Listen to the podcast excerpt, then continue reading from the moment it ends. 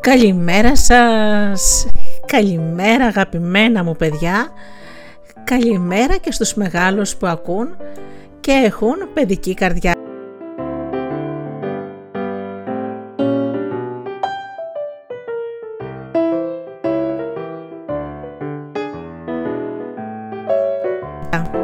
Είναι η εκπομπή Φωτεινά Καλημεράκια με τη Γεωργία και την Γεωργία Αγγελή στο μικρόφωνο. Η καλημέρα μου για όλους εσάς που ετοιμάζεστε για το σχολείο ή για τις δουλειές σας.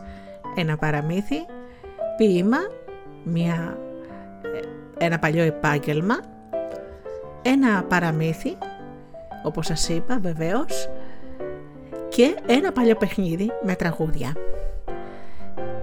Ξεκινάμε τώρα αμέσως με ένα τραγουδάκι και αρχίζω με το παραμύθι.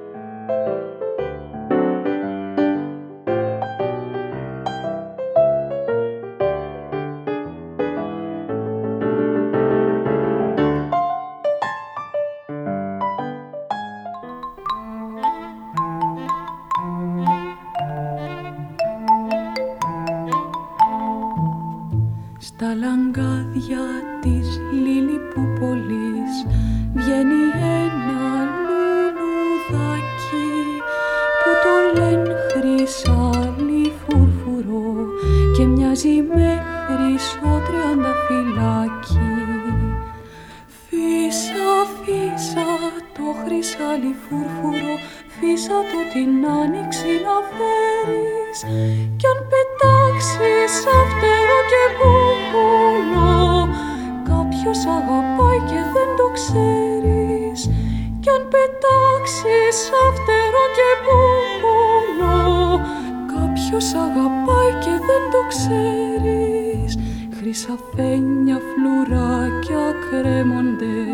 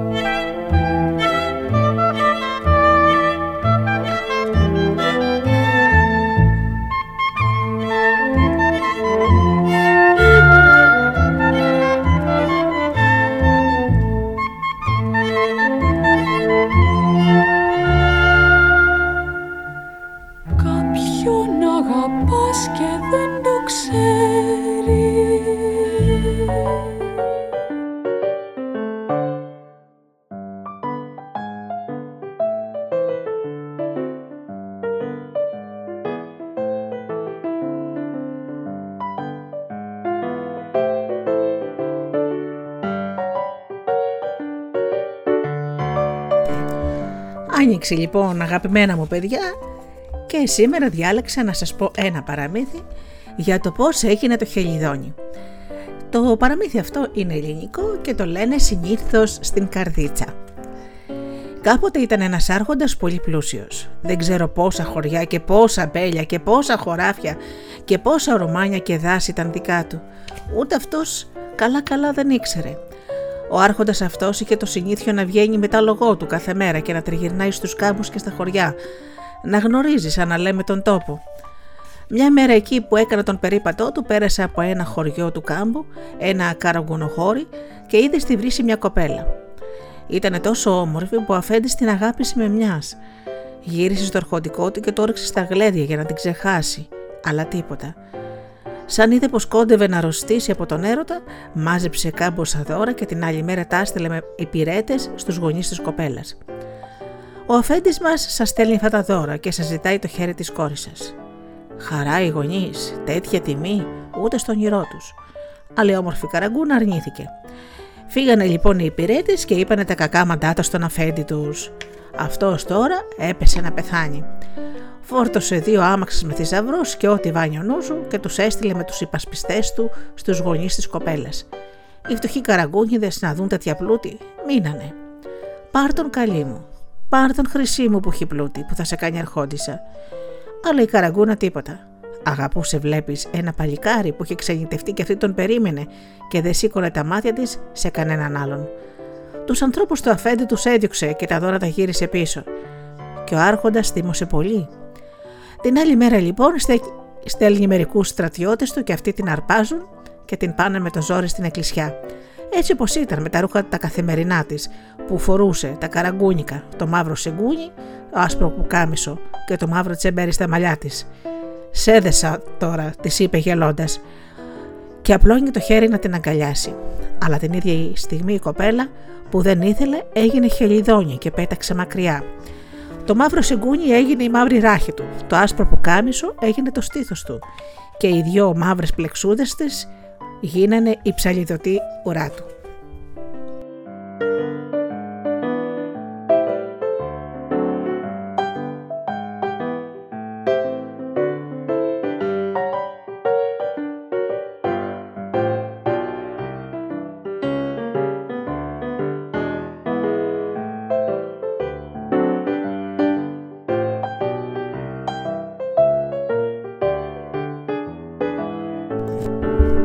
Σήμερα σας έχω και ένα ποίημα για τα χελιδόνια. Το χελιδόνι το πουλί πάει πέρα και έρχεται, πάει και ξανάρχεται, στέλνει μήνυμα και λέει πως ήρθε το καλοκαίρι. Χελιδόνα έρχεται από τη μαύρη θάλασσα. Θάλασσα πέρασε, βρήκε πύργο και έκατσε και φωλιά θεμέλιωσε. Χελιδόνι μου γοργό που ήρθες από την έρημο, τι καλά μας έφερες. Την, την υγεία και τη χαρά και τα κόκκινα τα αυγά.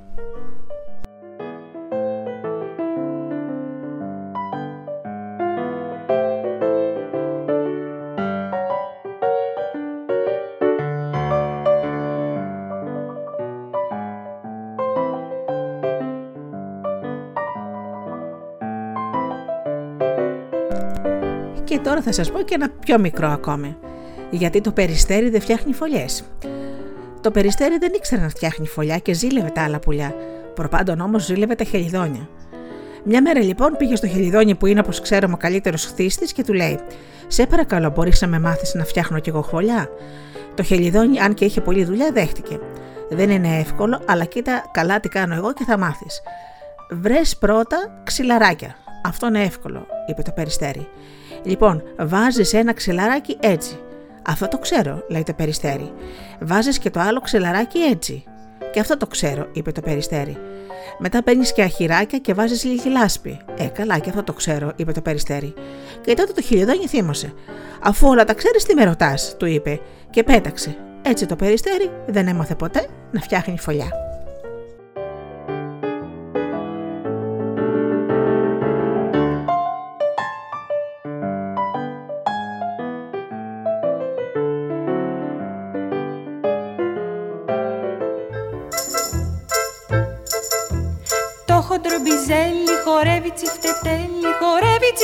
Τσιφτετέλι στο χορό των μπιζελιών και τα κολοκυθάκια χτυπάνε παλαμάκια πάνω στην πρασινάδα και πάνω στο γαζόν με ένα πράσινο καινούριο παπίλιον προχωρώ για το χορό των μπιζελιών.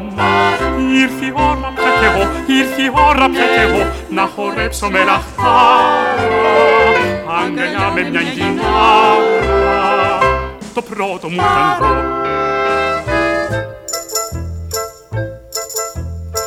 Βλήτα και σπανάκι χορεύουνε σιρτάκι, χορεύουνε σιρτάκι στο χορό των μπιζελιών και πάμια η μεγάλη χορεύει πεντοζάλι πάνω στην πρασινάδα και πάνω στο γαζόν. Με ένα πράσινο καινούριο παπίλιον προχωρώ για το χορό των μπιζελιών Ήρθε η ώρα πια κι εγώ, ήρθε η ώρα πια κι εγώ να χορέψω με λαχτάρα αγκαλιά με μια γυνάρα στο πρώτο μου τάγκο. Δώσε τη φλόγα που μας καίει και ένα όνειρο που λέει πως ταξίδι μαγικό ζούμε και μας εμπνέει πέντε παιδιά σαν χοροδία η δικιά μας ιστορία μας ενώνει, μας αγγίζει πέντε όνειρα για πάντα μας χαρίζει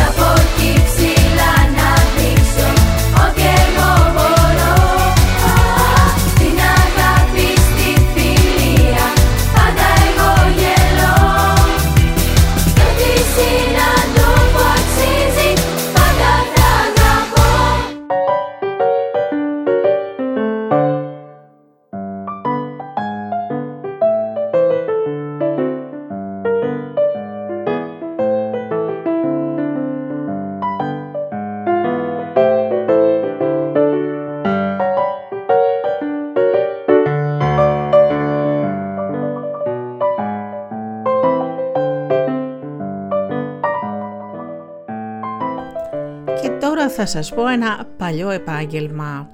Είναι ο αμπελουργός. Ήταν οι άνθρωποι που είχαν αμπέλια, τα καλλιεργούσαν και τα σταφύλια γινόταν κρασί, ούζο, τσίπουρο, όλα τα παράγωγα. Όμως ο αμπελουργός ήταν άνθρωπος ο οποίος είχε ε, τα αμπέλια τα οποία τα φρόντιζε όλο το χρόνο και όταν ερχόταν ε, το καλοκαίρι τα τριγούσανε και γι' αυτό λέγαν πάμε στον τρίγο. Χρειαζόταν περισσότερα από ε, δύο χέρια ή τρία που είχε η οικογένεια, αν ήταν μεγάλο το αμπέλι. Υπήρχαν λοιπόν άνθρωποι οι οποίοι όμως είχαν περισσότερα στρέμματα αμπέλια. Να ξέρετε παιδιά μου ότι τα σταφύλια θέλουν ένα, έχουν πάρα πάρα πολύ φροντίδα όλο το χρόνο, δηλαδή ε, τα, ε, σαν φυτά, έτσι. Θέλουν ιδιαίτερο σκάψιμο, θέλουν θιάφισμα, θέλουν φροντίδα διαρκή, έτσι ώστε να βγει το σταφύλι και να είναι καλό. Όταν πας λοιπόν να μαζέψεις τα ε, σταφύλια, ε, κολλάνε τα χέρια σου γιατί είναι τα ζάχαρα αυτά που έχει το σταφύλι και δίνει τη γλυκιά γεύση στον καρπό. Αλλά όμως αυτά συντελούν και στη δημιουργία του μούστου. Με τη βοήθεια ενός μικροοργανισμού, αυτό λέγεται ζύμου μύκητας, ο οποίος βρίσκεται μέσα στη φλούδα του σταφύλιου, τα ζάχαρα γίνονται ενόπνευμα. Έτσι ξεκινάει η διαδικασία της ζύμωσης και η μετατροπή του μούστου σε κρασί. Για να ενεργοποιηθεί αυτός ο μικροοργανισμός, χρειάζεται η εισοδιά των σταφυλιών να μεταφερθεί στα πατητήρια. Τα παλιά λοιπόν τα χρόνια ε, είχαν πολύ μεγάλα πατητήρια, δηλαδή ήταν, να φανταστείτε ήταν ένας ε, κύκλος ε, τσιμεντένιος που ρίχνανε μέσα όλα τα σταφύλια και οι άνθρωποι αφού πλένανε χαρακτηριστικά τα πόδια τους πάρα πολύ πολύ καλά μπαίνανε μέσα στο πατητήρι και πατούσαν τα σταφύλια χορεύοντας και μάλιστα γινόταν και γλέντι, βάζανε και τραγούδια, βάζανε και μουσική και τα πατούσαν γιατί έπρεπε να βγει το ζουμί, δηλαδή να βγει ο χυμός του σταφυλιού για να γίνει κρασί.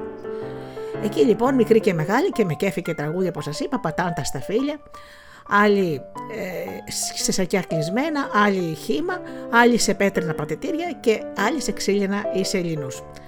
Αφού λοιπόν θα βγει ο χυμός, θα ξυπνήσει αυτός ο ζυμομίκητας. Σε πολλές περιοχές της Ελλάδος η στροφιλιά αναλαμβάνει την εξαγωγή των τελευταίων χυμών στίβοντας ξανά ό,τι έχει απομείνει μέσα στο πατητήρι. Έπειτα λοιπόν ο μούστος παραμένει 20 40 μέρες μέσα σε δεξαμενές. Αυτός ο χρόνος διαφέρει ανάλογα με την ποικιλία του σταφυλιού ε, όπου εκεί πια ο ζυμομίκητας θα μετατρέψει αυτά τα ζάχαρα που είπαμε που έχει το σταφύλι σε ενόπνευμα. Στην πραγματικότητα όσα ζάχαρα έχει ο καρπός τόσους περισσότερους βαθμούς ενοπνεύματος θα έχει στο τέλος το κρασί. Έτσι λοιπόν περνάνε αυτές οι 20 ή 40 μέρες αναλόγως και γίνεται το κρασάκι, αυτό που βάζουμε στο τραπέζι για να πιούμε. Οι αρχαίοι Έλληνες ε, πίνανε το κρασί νερωμένο και το λέγανε άκρατο, ε, συγγνώμη, ε, λεγόταν άκρατο σύνος αυτό που δεν ήταν νερωμένο και, και κραμένο λεγόταν το κρασάκι που βάζανε λίγο νερό.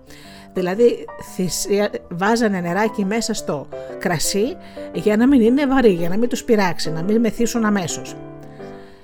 Η αμπελουργία είναι πολύ σημαντική για την οικονομία της αρχαίας Ελλάδας, πρέπει να ξέρετε, και υπήρχαν και αυστηροί νόμοι που την προστάτευαν. Στη Θάσο, για παράδειγμα, αν πλησίαζε πλοίο στο νησί με ξένο κρασί, αυτό δημευόταν. Το φυλάκιζαν, δεν το άφηναν να μπει μέσα. Έτσι διασφάλιζαν την νησιότητα του φημισμένου κρασιού που έχει η Θάσος. Βέβαια, σπουδαία κρασιά παρήγαν και στο Βυζάντιο.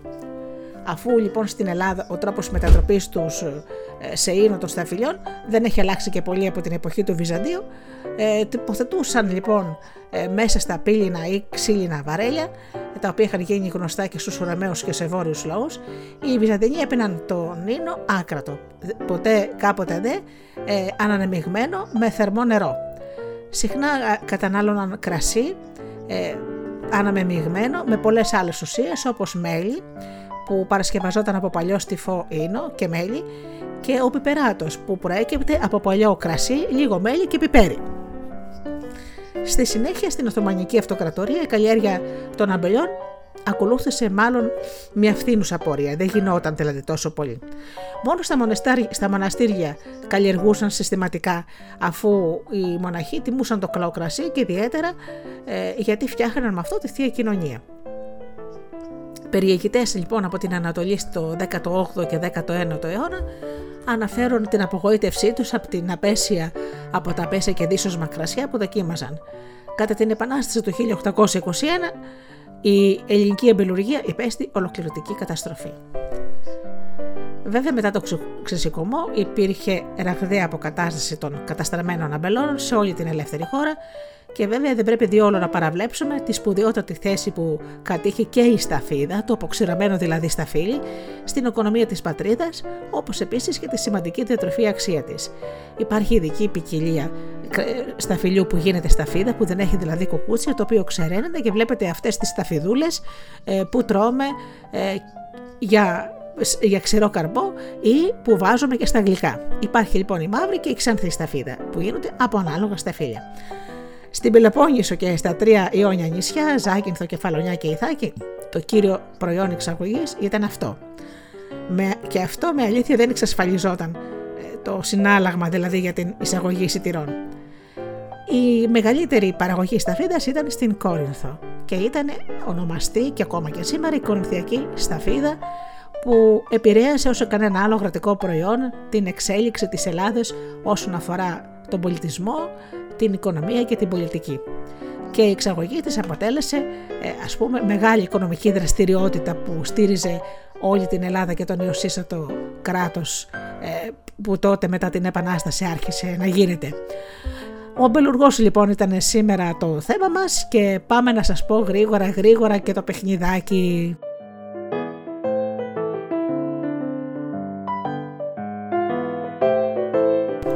Σήμερα σας έχω την πινακωτή.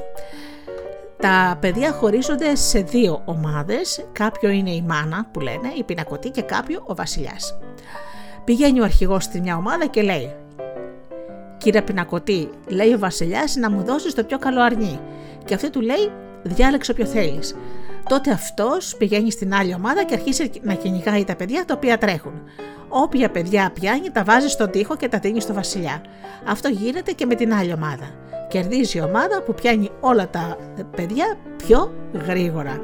Και μάλιστα έχει βγει και μια παρομοιώδης έκφραση πινακωτή πινακωτή από τα άλλα μου ταυτή.